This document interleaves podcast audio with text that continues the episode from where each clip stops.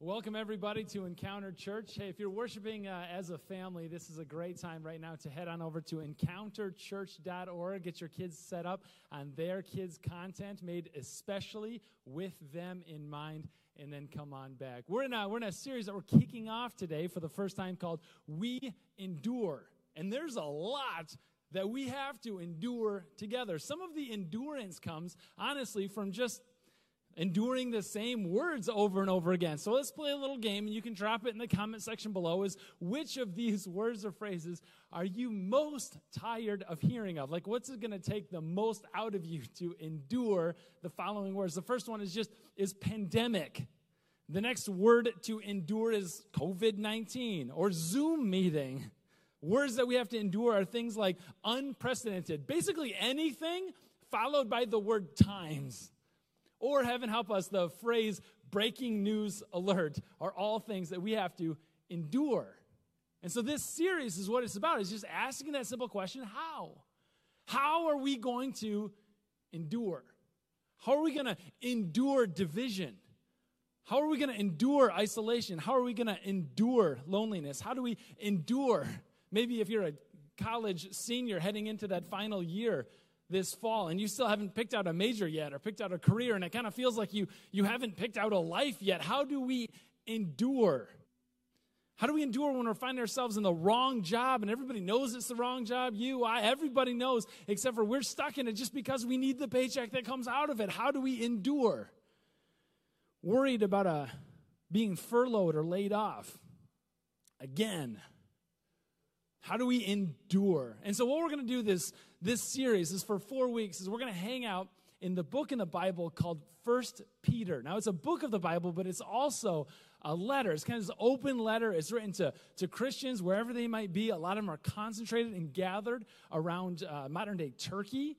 And, and, Peter is writing to these uh, Jesus followers, and he's offering some encouragement. And it's a perfect book for us today to talk about enduring together because because of what they're going through. They're, they're gathered and they're scattered. They're in an entirely new place, new towns, new cities, new mental and spiritual framework that they've never been in before. Their whole world was just turned upside down, and they don't know how long it's going to last. Sound familiar? And we're going to get into the book, and we're going to find out that, that the reason why they're, they're scattered and the reason why they're isolated in the places that they are is because of this intense religious and political persecution that has come down on them. But but I don't want us to like read too much into that because I think there's probably few people watching this that have come close to experiencing the, the severe uh, religious persecution that they have. But like the idea and the, and the principles and the, and the spiritual truth that they learned having been in those places, that's universally applicable. So we want to take that and apply it to our own, to your own situation wherever you might be geographically or spiritually this morning. We dig in in 1 Peter chapter 1 verse 1. It starts off this way Is a Peter, an apostle of Jesus Christ, to God's elect exiles scattered through the provinces of Pontus, Galatia, Cappadocia, Asia, and Bithynia. Th- these are just these are just places in modern day Turkey. You don't need to, to, write any of those things down, but I want to make a comment about who the author is here.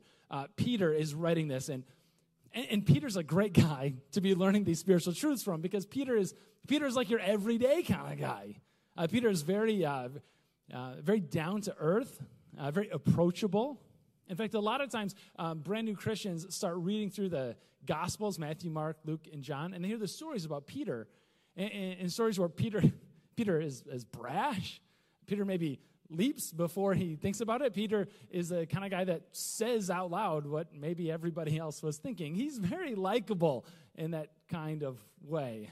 Uh, Peter uh, contrasts with who wrote several other uh, books in the second half of the New Testament, Paul is like your ivory tower guy. He's less approachable. Uh, Paul describes himself as a Pharisee of Pharisees, somebody who attended the best religious school around. Paul's the kind of guy that watches the Netflix special The Crown to pick it apart for historical inaccuracies for fun.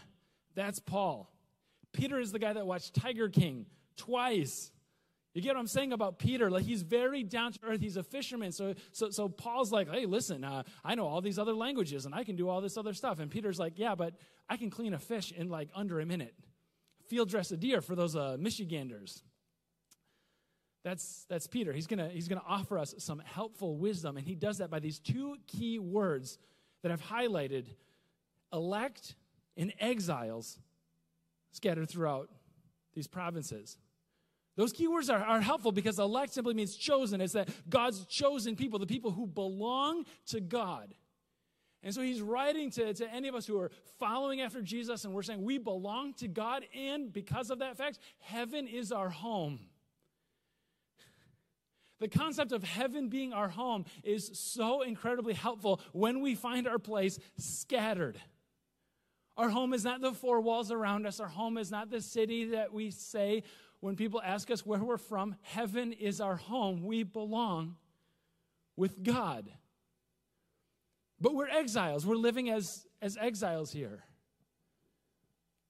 Now, I'm going to be on some, some kind of thin ice, but as it relates to, to Christians relating to the world around us, I think most often we go wrong when we get this wrong, when we err on, on misunderstanding how it is that we relate. Because remember, this place is not our ultimate home. We're living in a country not our own.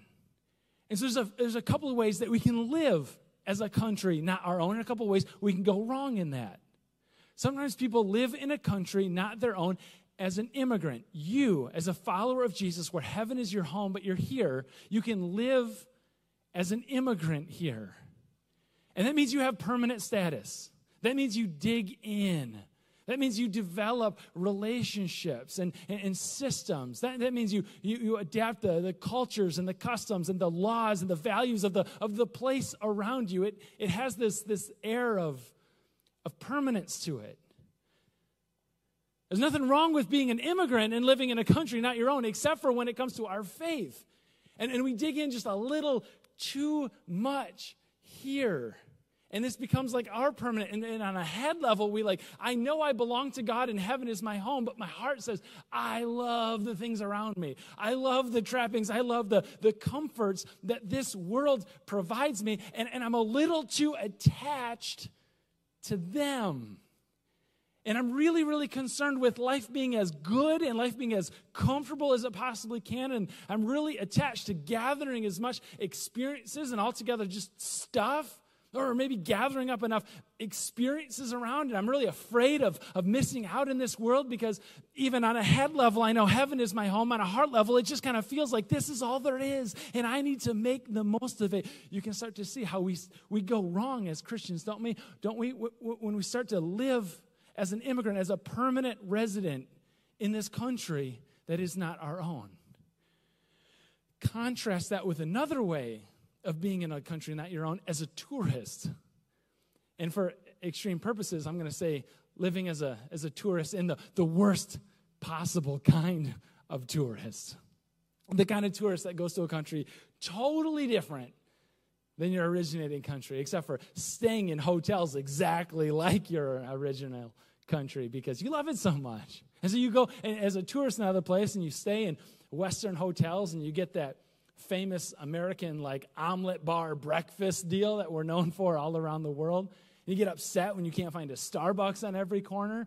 You don't, of course, don't learn to learn the language or any phrases of that. You're just passing through. It's all like political or social unrest in that place. Doesn't bother you. You're just a tourist.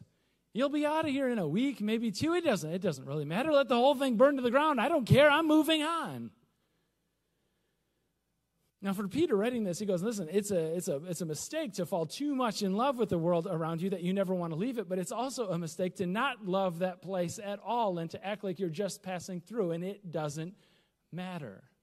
So he charts for us this, this third option, this third way. You're not, you're not a tourist and you're not an immigrant. You can also live in exile in a place. And we don't think about living in exile too much, but it but somebody who lives in exile knows that they belong in a different place, that their true home is somewhere else. And so their allegiance is to that place. Their value system is that value system. Their beliefs are those beliefs, not these. But since they're here for an undetermined amount of time, they dig in. Since they're here for an undefined amount of time. They live out their faith here. and it's and it's weird. It's so weird. Like to see somebody actually live, a, a, person of faith actually live like heaven is their home, but, but they're here for an undetermined amount of time. It's strange. They're not an immigrant, they're not a tourist, they're living as an exile here. It's like, it's like, you remember football games? Like, remember? Yeah. I'm not a sport, I'm not much of a sports fan. I'm going to admit, like, I follow it, but um, if I'm honest, I think some of the most impressive uh, feats that take place on the field is the marching band, like during halftime. Like the level of skill that those people uh, demonstrate on a weekend to weekend basis is impressive. I mean, forget about catching a ball in a particular part of the field, um, playing an instrument while you know, a large one like a tuba while keeping an eye on a conductor, keeping everybody in order, remembering your, your motions, and then bringing this whole thing together in a pattern that like morphs during your fight song, your school, and then on into different shapes and all this different stuff to communicate, to like tell a whole story all during halftime. I mean, the, the skill is just, I mean, it's impressive. I digress here. Um, you're watching a halftime marching band, and you're, you know, it's, it's good, except for there's like one dude who's off in the corner and he's not paying attention at all to the conductor like doing the thing. In fact, he's playing an instrument, percussion. He's literally marching to a different beat, his own drum beat, different than everybody else. And you're like watching this guy, he's out of formation. He's just kind of walking around the field. He's doing his own thing. And it just, it looks weird, doesn't it? It would look so strange. A camera might zoom up close to him, and he's got headphones on. And so it's not like it's not like he's out of sync. No, you like get up close and eh, he's got like Kari Jobe the blessing going on, and he's like beating along to that one. He's in sync with that beat.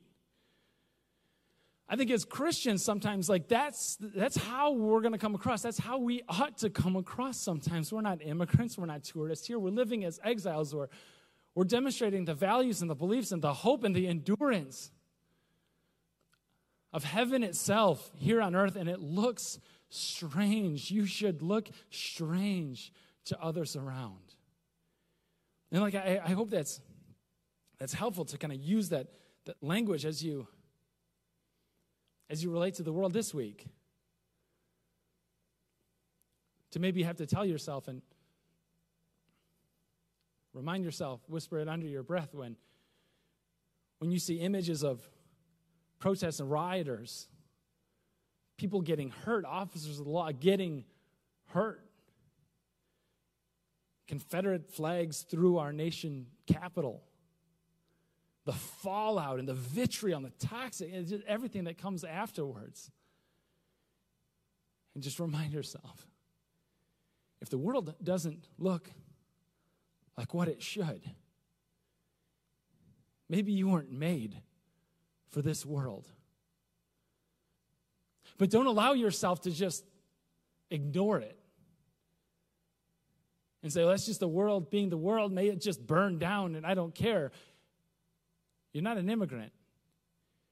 And you're certainly not a tourist. You're called to dig in. You're called to make a difference. You're called to be a blessing here in exile until God calls you home. We endure as living in exiles, but Peter, he's not finished yet. In verse 2, these exiles who have been chosen, verse 2, according to the foreknowledge of God the Father, through the sanctifying work of the Spirit, to be obedient to Jesus Christ and sprinkled with his blood, grace and peace be yours in abundance. Jesus Christ, the Spirit, the Father, is a bit of a digression, but I love how it's the whole triune Godhead working together for your salvation. Sometimes we forget that. And sometimes, especially in times of loneliness and being alone, we think that it's just us, and at our best, we think it's just us with God. Don't forget, you have a three in one God who is with you at all times. But I digress. Verse 3 um, Praise be to God the Father, our Lord Jesus Christ. In his great mercy, he has given us, and here's, here it is right here. Here's our endurance. He has given us new birth into a living hope through the resurrection of Jesus Christ from the dead. He's given us new birth into a living hope through the resurrection. It's that living hope. That's how we endure together, church. That's how we make it. It's that living hope. See, a living hope is a hope that not even death can touch because the living hope attaches itself to something outside of this world.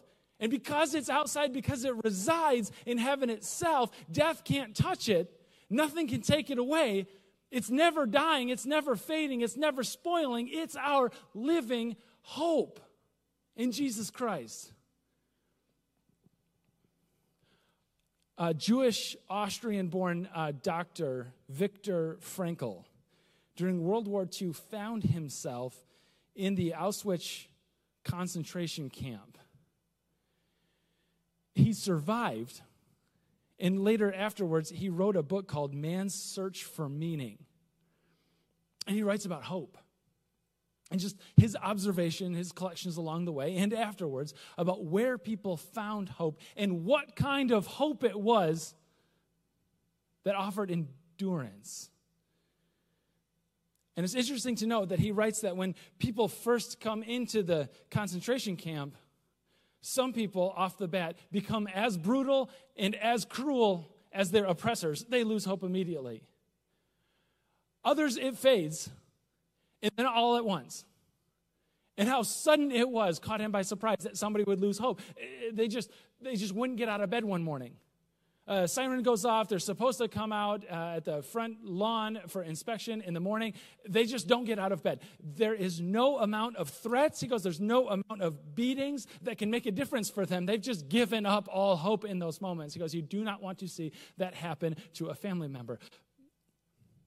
But even more interesting than that, he writes about the, the people who survived with the hope that if they could just make it through, their whole lives would be given back to them.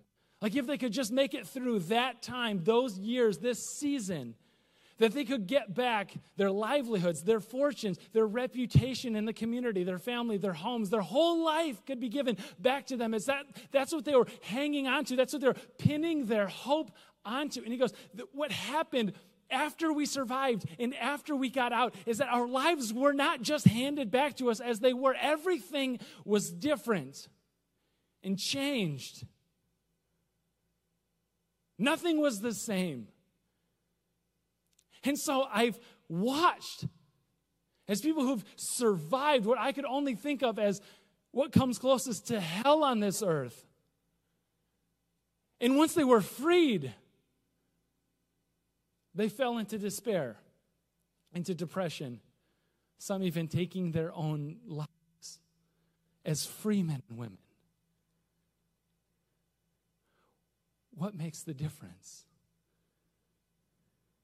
It's pinning our hope and looking our hope on something outside of this world.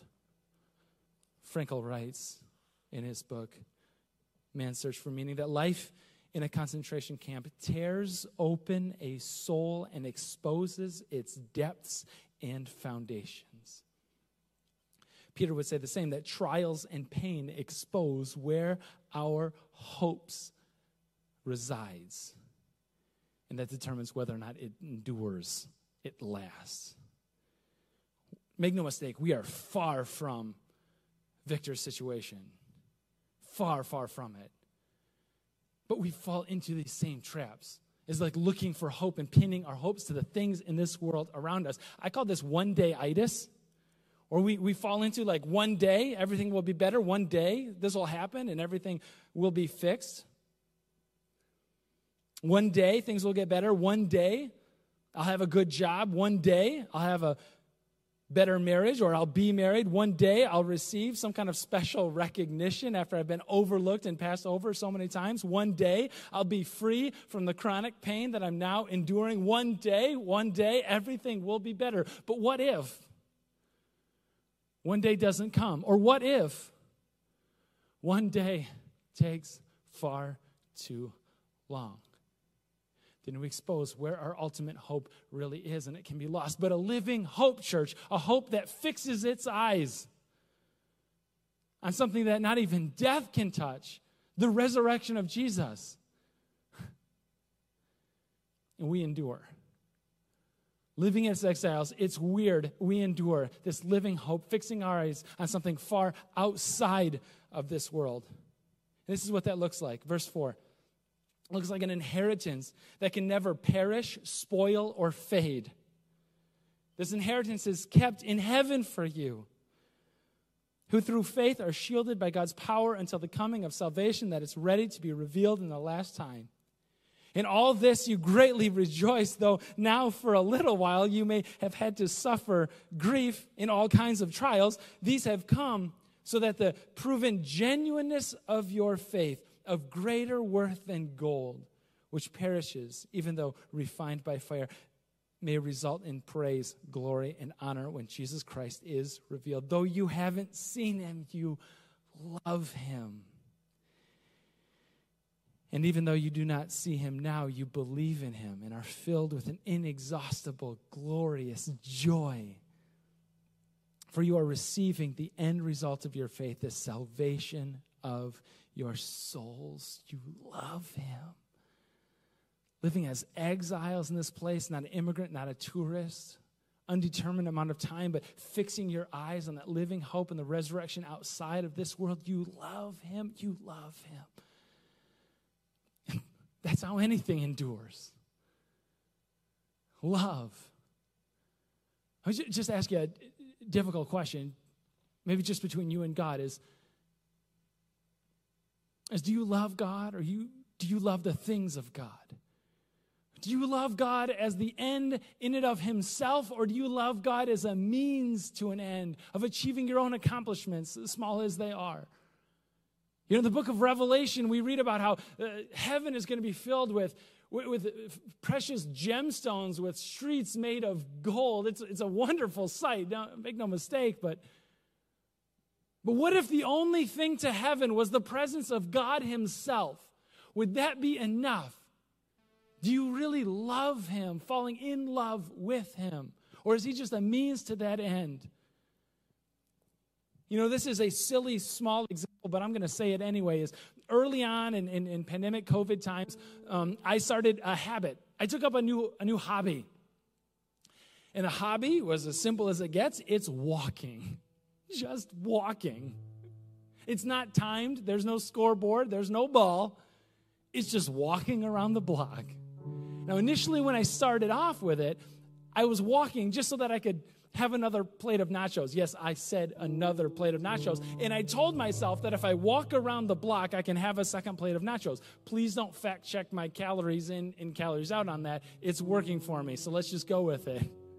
But that's why I would walk, so that it was a means to an end. Something happened June, July, August.